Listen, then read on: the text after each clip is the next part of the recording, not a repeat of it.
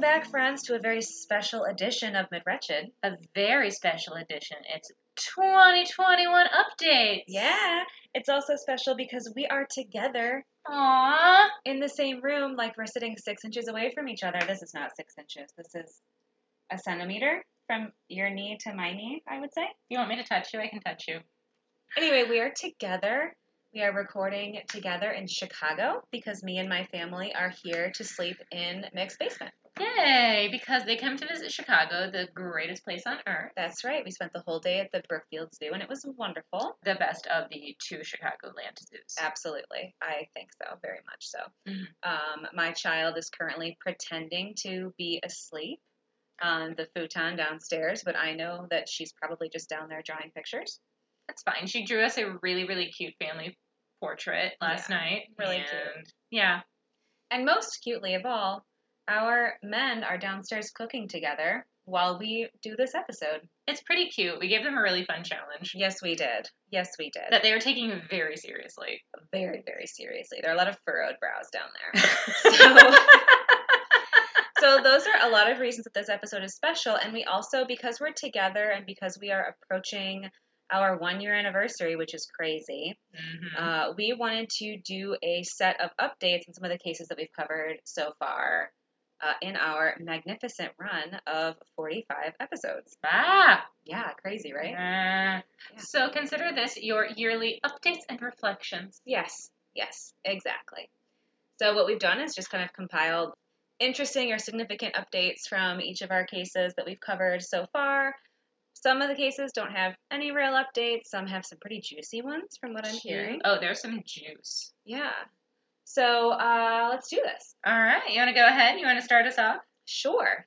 We're going to be Um, reading our notes off of our phones because that seemed like the best way to do it. That's where it is. That's also how we started. We're going way back to That's true. episode one. Actually, I went. I was on paper. I wrote everything on like a legal pad. Oh yeah, that's great. So I'm actually going to start us off with a really, really somber update. I want to talk about Lisa Montgomery um, because she was executed. She um, her death sentence was carried out, and so she, if you guys remember, she is the murderer in the Bobbie Joe Stinnett case out of um, oh, what was that terrible place called? Skidmore, Skidmore, Missouri. yeah. And she was the one who murdered Bobbie Joe Stinnett by cutting a baby out of her abdomen and kidnapping it. Yeah, rough case. Real rough one. Um, and it just kind of keeps getting rougher because Lisa Montgomery, as you guys know, was, when we talked about it, she was on death row and it kind of was like in limbo a little bit because of some of the, you know, COVID and then some pretty hefty like appeal efforts on behalf of lots and lots and lots of people to try to Mhm. get that converted, right? So she was finally given the lethal injection. January 13, 2021, she um, received her lethal injection at that federal prison over in Terre Haute, Indiana, which is where a lot of the heavy hitters are. So Mhm. when she received the death penalty, and again, like wherever people sit on the death penalty is, you know, it's your business. Like I know how I feel. Yeah. I assume you know how you feel. I know how I feel pretty Yeah. strongly.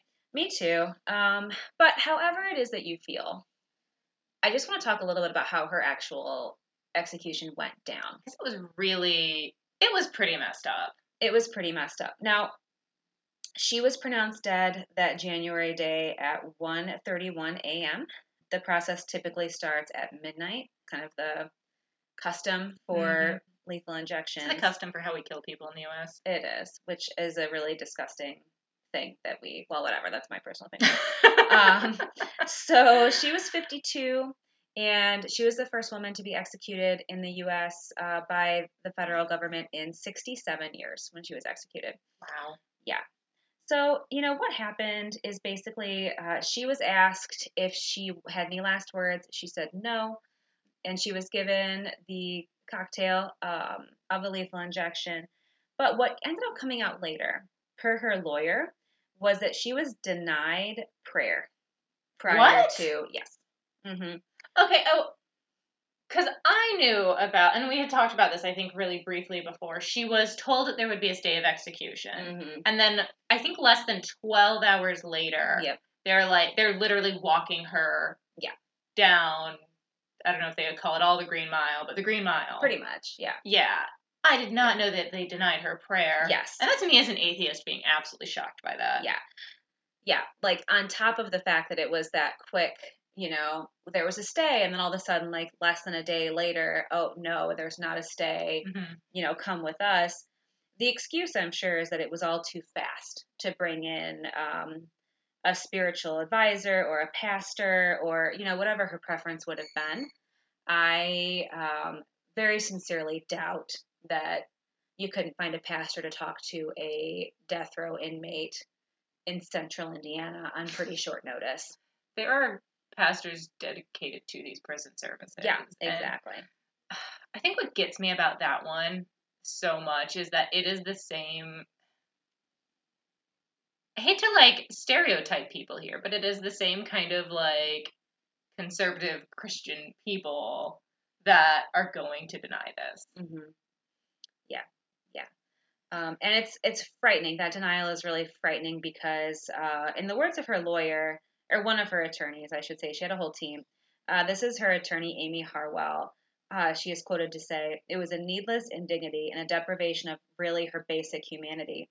And that's pretty much exactly how I would put it. I mean, Mhm. denying somebody time, you know, with a pastor or with a priest or whatever that would be, you know, for them Mm-hmm. is a huge indignity, especially in the situation of the speed of it. Like she had no ability to, not I don't want to say prepare, but she had no ability to feel spiritually ready. I would say Yeah, for I what mean, was happening. I mean, I think about it as like almost denying somebody their last rites as a Catholic. Mm-hmm. That's you can't do that. No, you really can't. You really can't. So um, I will definitely spare us the kind of nitty gritty details about how her like execution went physically, but it was definitely um, the descriptions I read. I I found them to be very jarring. She was quite obviously uncomfortable. There was trembling, shaking, things like that, kind of in that process. But I really wanted to point out, like again, like however people feel about the death penalty is like personal opinion, you know, whatever that is, is, you know, opinion you're entitled to, right? But I, I just don't think that anybody could feel good about somebody being denied access to what I would think of as, as basic care in that last 24 hours, which would be access to spiritual care. It makes me curious because she was executed in a series of a blitz at the end of Mm-hmm. a certain president's term. Yes. And I wonder how many other individuals who were executed in that blitz were denied the same things, whose cases were kind of less known and less publicized. That's a really good question. That's a really good question. I don't know, but I wouldn't be surprised if there were other corners cut. You know what mm-hmm. I mean? Yeah. So that that's kind of my big update. I've got a couple other little ones, but that's my that's my big biggie because Yeah. yeah, that's a big deal. That is a big deal. Yeah. So I'm going to actually pick up. I had my cases written in chronological order for how we covered them, That's what I did too. but I actually just kind of want to pick up on this interesting kind of legal side of things. So I'm going to jump into the Alyssa Bustamante case. Oh, okay. So there is very, very recently, as in a couple of weeks ago, a bill that passed in the state of Missouri. So if you remember our Alyssa Bustamante case, it was the case of a, I believe she was 14 at the time of the crime, 14 year old who uh, stabbed and attacked a little eight year old girl, Elizabeth Olten, who ended up dying. She had buried the body. There was kind of a big, protracted legal defense uh, about the role of Prozac, and I had a fun time kind of going into the ins and outs of the Prozac defense. Um, but kind of what was also interesting in her case was her age. And kind of the question of can minors, especially someone as young as 14, be given a life sentence? She was given a life sentence, life plus 30 years. Mm-hmm. So she would eventually be eligible for parole, but it would be a very, very long time away. Um, this current bill that recently passed in Missouri makes it such that perpetrators who commit crimes under the age of 15 would be eligible for parole after serving 15 years of their sentence. Oh, interesting. Okay. Yeah. So currently, her earliest, so before this bill passed, her earliest eligible parole hearing would be in 2044. Mm. With this bill passed, and it's still kind of not clear, bills pass and then we have to figure out how to implement them. hmm If that 15 year parole hearing would be applied at the time that she was first incarcerated or the Mm. time after which she was sentenced. Ah, So if it applies after the time that she was sentenced, she would be eligible in 2027. Mm. If it's applied after the time that she was first incarcerated, it would be 2024. oh wow, that's really soon. That's very, very soon. Hmm. Um, the bill passed the Missouri Senate pretty strongly, like with pretty strong support. Um, There was a lot of other shady stuff in this bill too. So, really. uh, yeah, they they jam packed a lot of stuff into this bill. This is just one piece of it I'm going to talk about. Um, but it passed the House 108 to 43 and the state Senate 23 to 9. Hmm. Um, Governor Parsons signed it into law July 14th. Obviously, there was a lot of kind of protest against this law um, from an organization called the National Organization of Victims of Juvenile Murderers. Interesting organization. Yeah. Okay. That's a website I want to take a look at. I did not have the time to look at it because we planned this episode so kind of quickly. Yeah. But uh, I was like, hey, I need to sleep in your basement. and I was like, cool, I gotta work, but have Yeah, at it. Make yourself at home. Basically. Um, but yeah, Elizabeth Olten's mother was definitely signed a petition to stop this bill. It did pass. So we'll see kind of what ends up happening with this. Again, keep in mind that I think when everybody hears this, it's like, oh, you're going to release everybody, blah, blah, blah. It just means that she is eligible for a parole hearing hmm either in 2024 or in 2027.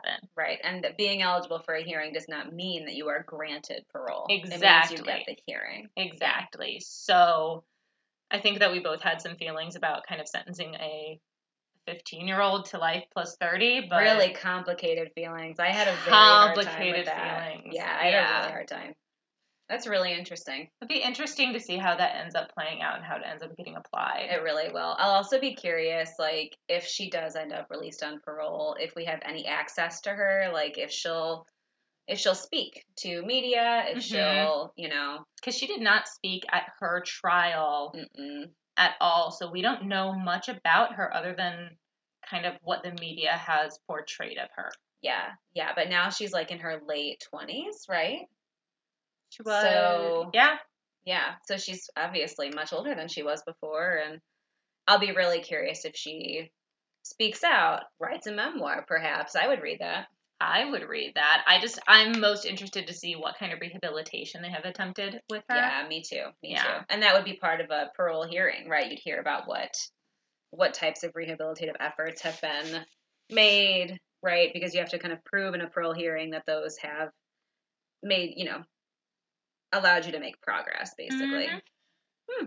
That's my biggest update. That is a really interesting one. Thank you. That is a really interesting one. Are you ready for my next one? Yep.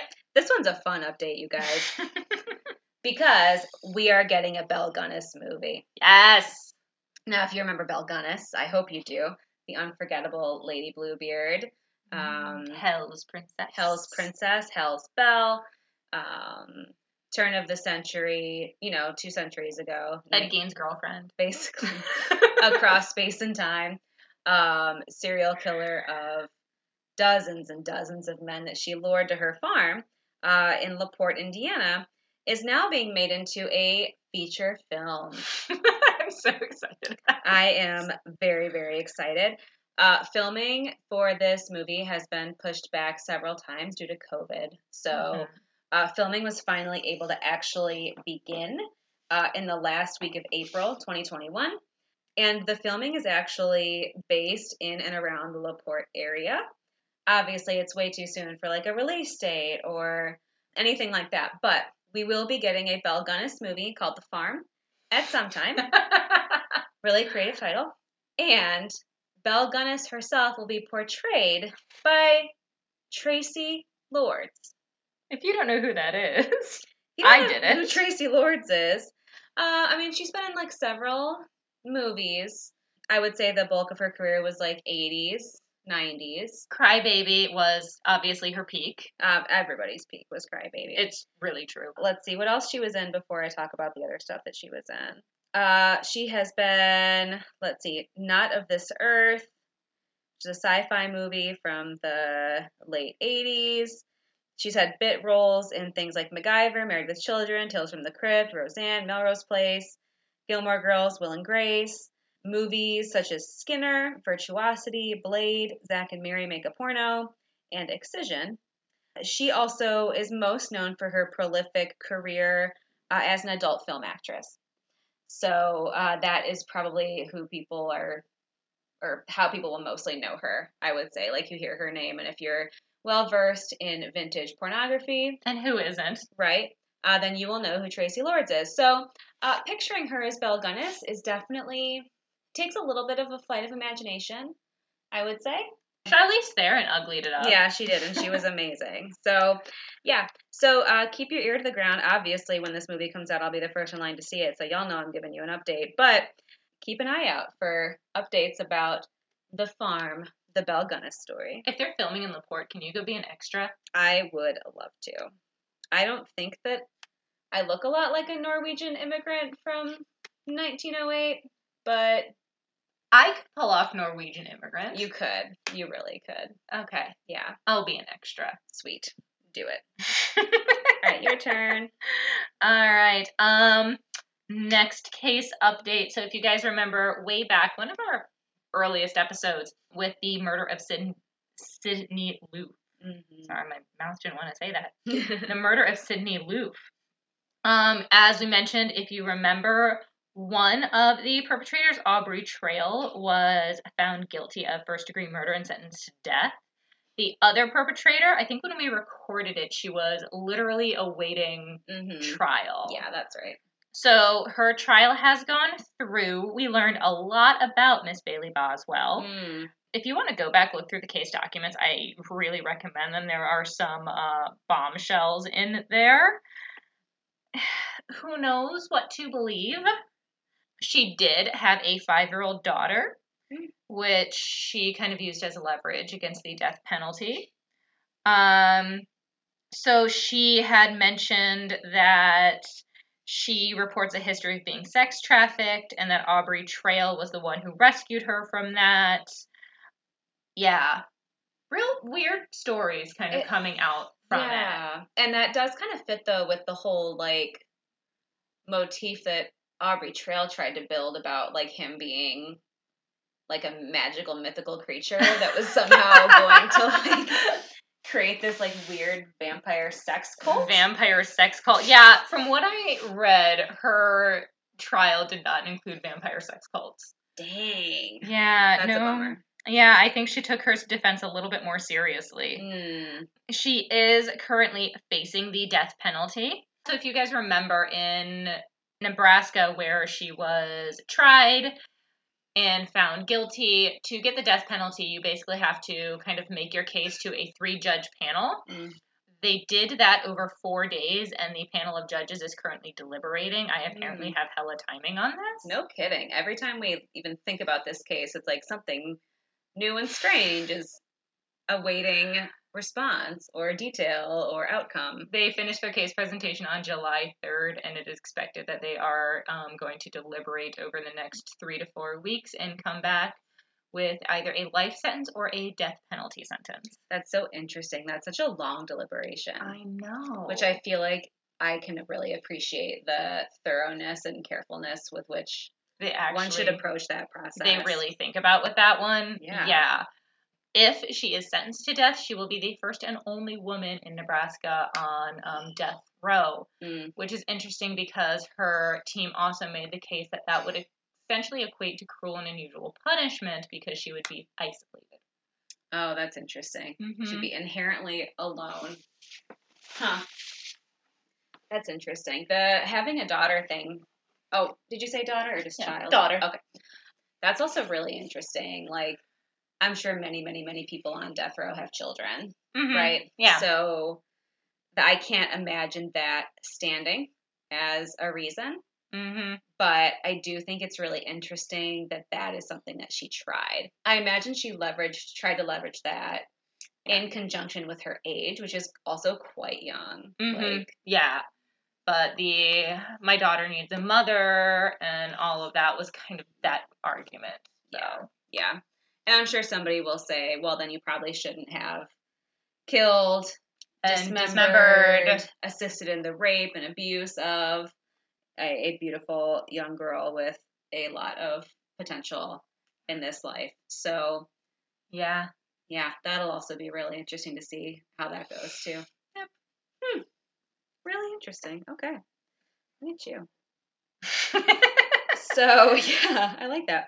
My next one, I'm going to keep short because it involves a small degree of conjecture, but I'm going to talk for a second about the Shawn Hornbeck case. So, if you guys remember, the Shawn Hornbeck case um, was about a young boy, Shawn Hornbeck, who was kidnapped uh, from his home in Missouri and uh, held captive for several years by a man named Michael Devlin.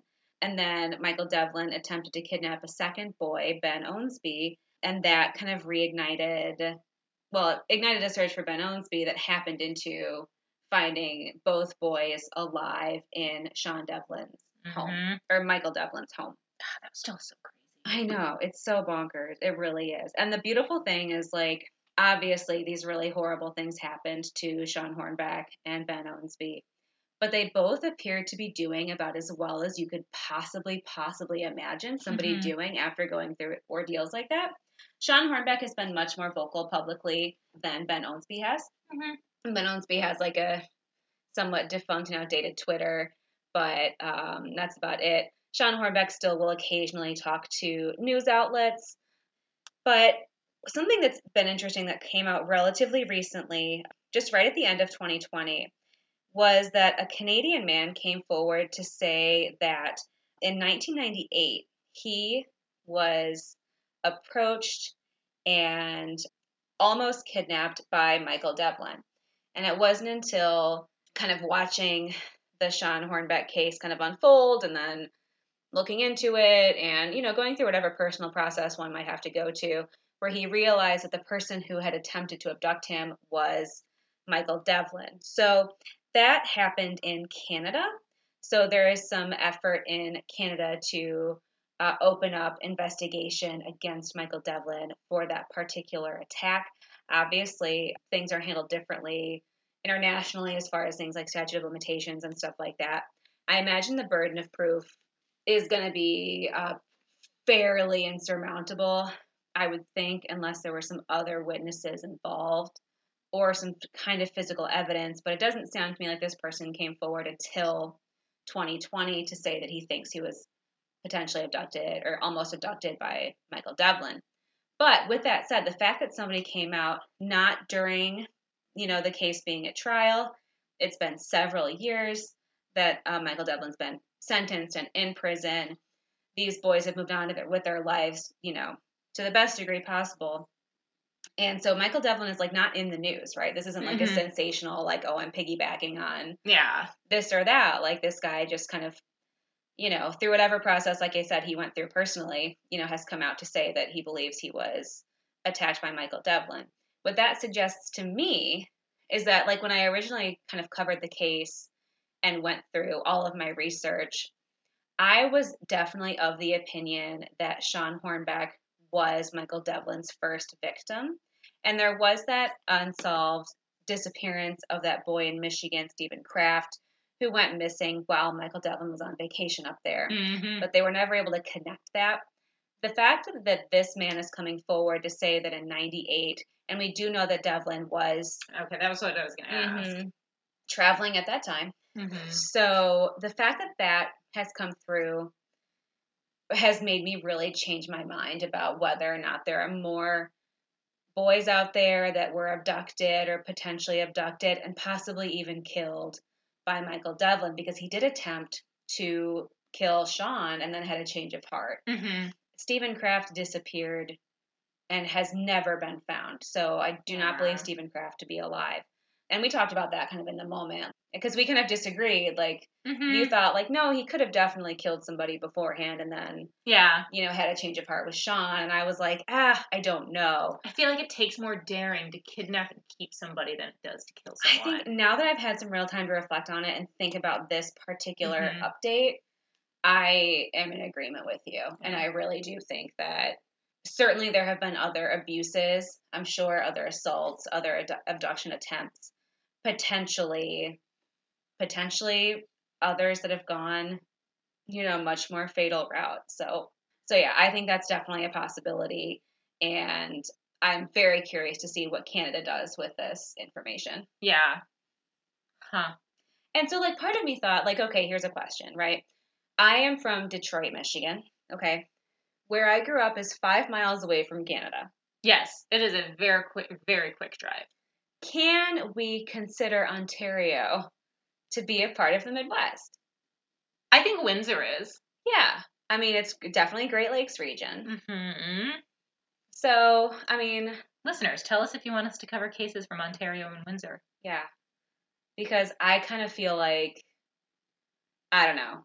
There are places in Canada that I can could literally see from like my hangouts Oh yeah. know, Oh yeah. growing up. So it doesn't feel like a world away to me. But somewhere like Nebraska that I've never set foot in kind Mhm. of does, you know? So It's kind of like how it feels like going to Cincinnati and just Kentucky is just part of Cincinnati. Northern Yeah. Kentucky is just part of Cincinnati. yeah, and you're like out of the Midwest because Cincinnati I don't think feels very Midwestern. I think it feels a little bit more south, doesn't it? I think that Eastern Ohio feels more southern than Cincinnati does. Interesting. Is real Virginia. Well, that's Appalachia, foothills. Exactly. Yeah, I could see that. I could see that. Yeah. Yeah, so I I might I have two cases I kind of want to cheat with. Like this one if it turns out and then my real life true crime which involves a Midwestern perp but not a Midwestern crime, but I still want to talk about it later. We make our own rules. That's right. That's right. All right, my turn. This is two parts of one is an open, the other one is just kind of notes of things we didn't get to get to. Oh, what'd you open? Um, so on the uh, Sister Margaret Ann Pahl episode, I said that Barbara Blaine was still alive and well, and sadly that is not true. Oh, Barbara Blaine passed away in 2017. But SNAP is still going strong, so I still encourage you to visit, utilize their resources, donate if you have that ability. Important work that they do. Yeah, big time. But also, just because I kind of wanted to circle back around to it as I was putting together like the photos and everything from that case, I know we did not get to talk much about the trial and kind of what went down at trial because that case was really long. Yeah. But I wanted to just kind of because we both had thoughts about like how his actual conviction came down. Yeah. And I think that one of the things that we didn't get to talk about was kind of how the prosecution went through their case Mm. and it was very theatrical. Hmm.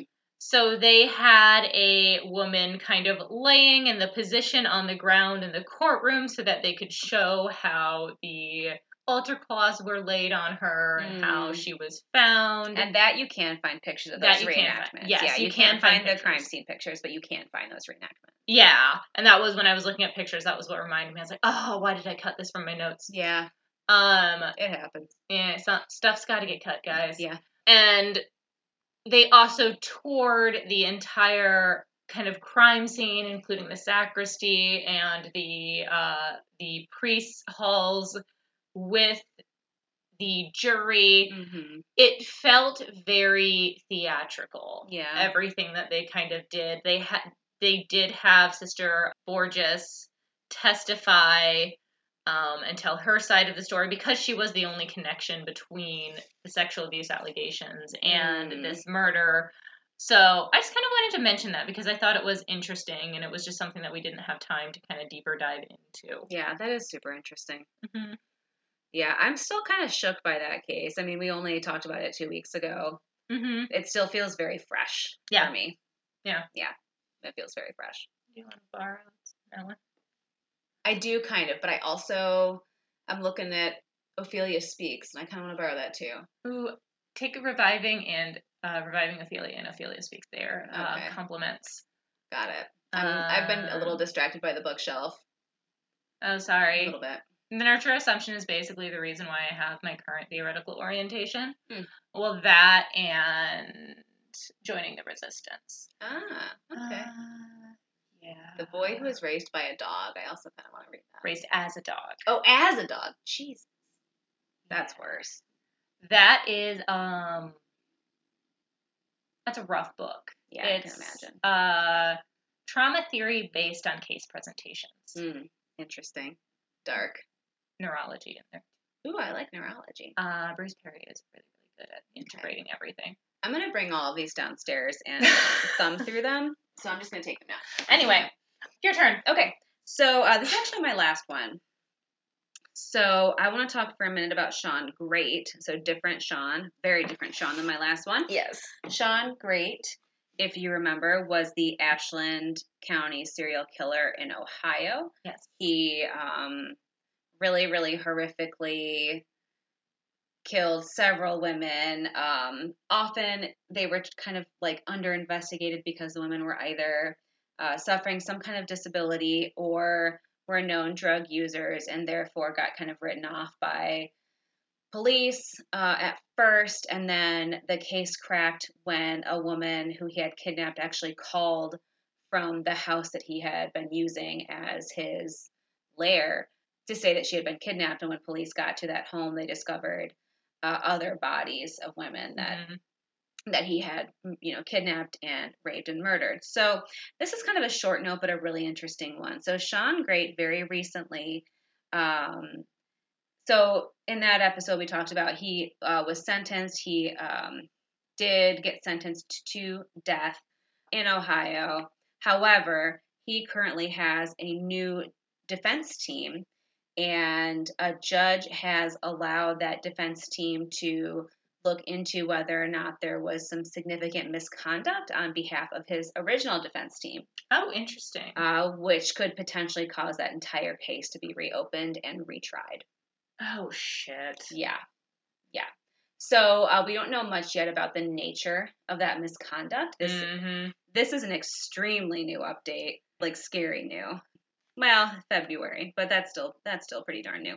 So, um, you know, death penalty cases get appealed and appealed and appealed and appealed because you've got nothing but time to appeal. But this is not that. This would be an entire retrial, essentially, if this does actually go through. Interesting. Yeah. Yeah. So we definitely need to keep an eye out for that one because he he is a really monstrous guy, Yeah. and um, I would be afraid of Him getting out. yes, very much so, very Yeah. much so. I'm gonna rapid fire through a couple more. But speaking of really monstrous guys who kept body parts in their houses, Ah, Anthony Sowell died in prison. yeah, ding dong, Ding dong! In February of an unknown terminal illness. Yeah, yeah, we're not sad. Yeah, nobody's sad. Yeah. Yeah, that was a terrible case. So Anthony Sowell, Cleveland Strangler. Please forgive the sound quality on that episode. We were babies. We were babies. Yeah. but we tried, and content was really good. Yeah. Yeah, Other baby cases, the Ericka Baker case. Um, man, this is one case that I really do wish that we I could redo. why can't we? We could. I don't know. We've There's this show. people listen to it a lot, and I do. I like the information that we gave, but I was so nervous when we were recording this one. I feel like I just ended up sounding like an ass. Oh, So you were definitely very nervous. I was so nervous. Again, Mhm. it's a home. Guys, when you start a podcast, don't do like close to your heart hometown cases because you're gonna just get nervous and sound like an ass. Mm-mm. So, heads up. Yeah. But maybe we'll redo it. We'll see how it goes. Yeah. Also, it sounds like crap. We could redo it and re- well, whatever. We'll talk. Yeah. but so back in April 2021, a private company called EquuSearch once again kind of tried to reopen the search for her remains by searching the Huffman Dam area in Kettering, Ohio. Unfortunately, they brought new technology. They did ground search technology, all of that. Unfortunately, they still have not found her remains. The family is still kind of just seeking a little bit of closure on that one. Yeah. So Yeah. that was the only update on that, and which is kind of a stilted update, Mm. but they're still looking. Police still care. Police are still working on it. So, Yeah. And that's just really important to know too that there's still attention, yeah. you know. Uh, um, also check in on Cowher because we had at we had we were wondering kind of she was sentenced in 99 and it was said that she would be up for parole in 22 years hmm recent researched that and now people are saying 33 years so i don't know if that has to do with the 22 years was based on if she got all of her time for good behavior hmm so the 33 year update not sure what that's about but i was not finding any reports about her behavior or anything in prison Really interesting. God, that was so disturbing. that was a very disturbing case Yeah, crazy disturbing. Is that your last update? that's my last update Oh, and look, we're right on time. ah perfect We did so well. Aw, any reflections you want to leave our listeners with You know, I'm really looking forward to doing like a more robust reflection later. okay I definitely just feel like we've really come a long way.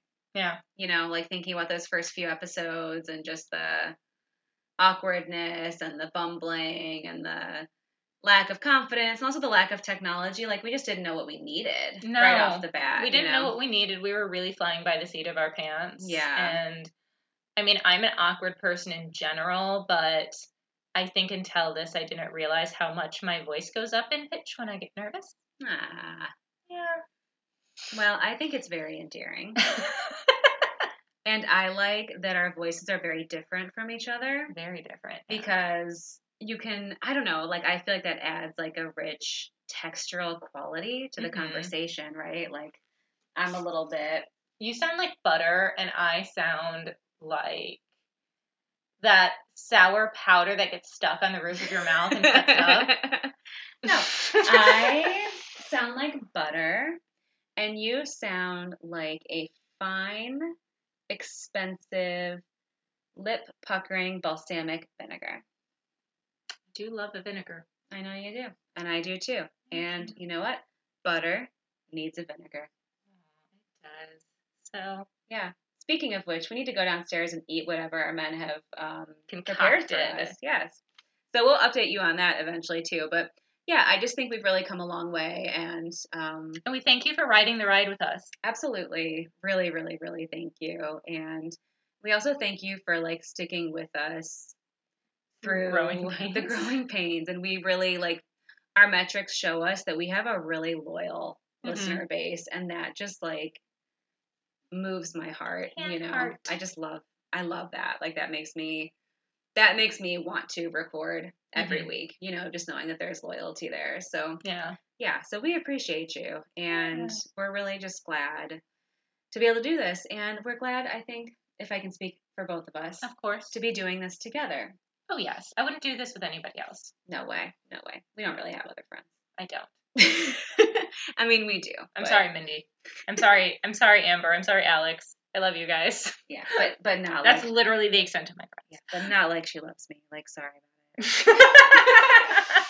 I didn't sleep on top of you guys for four years. That's exactly right. exactly. All right, let's sign off.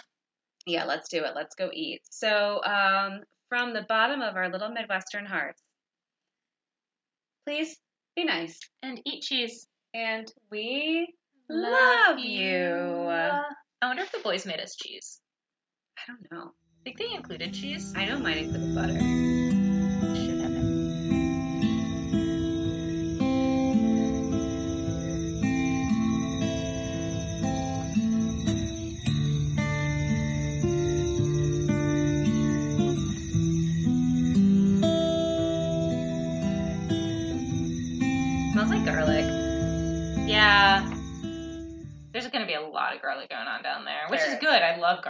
Me too. Obviously, they're trying to cater to their audience. They know us. hmm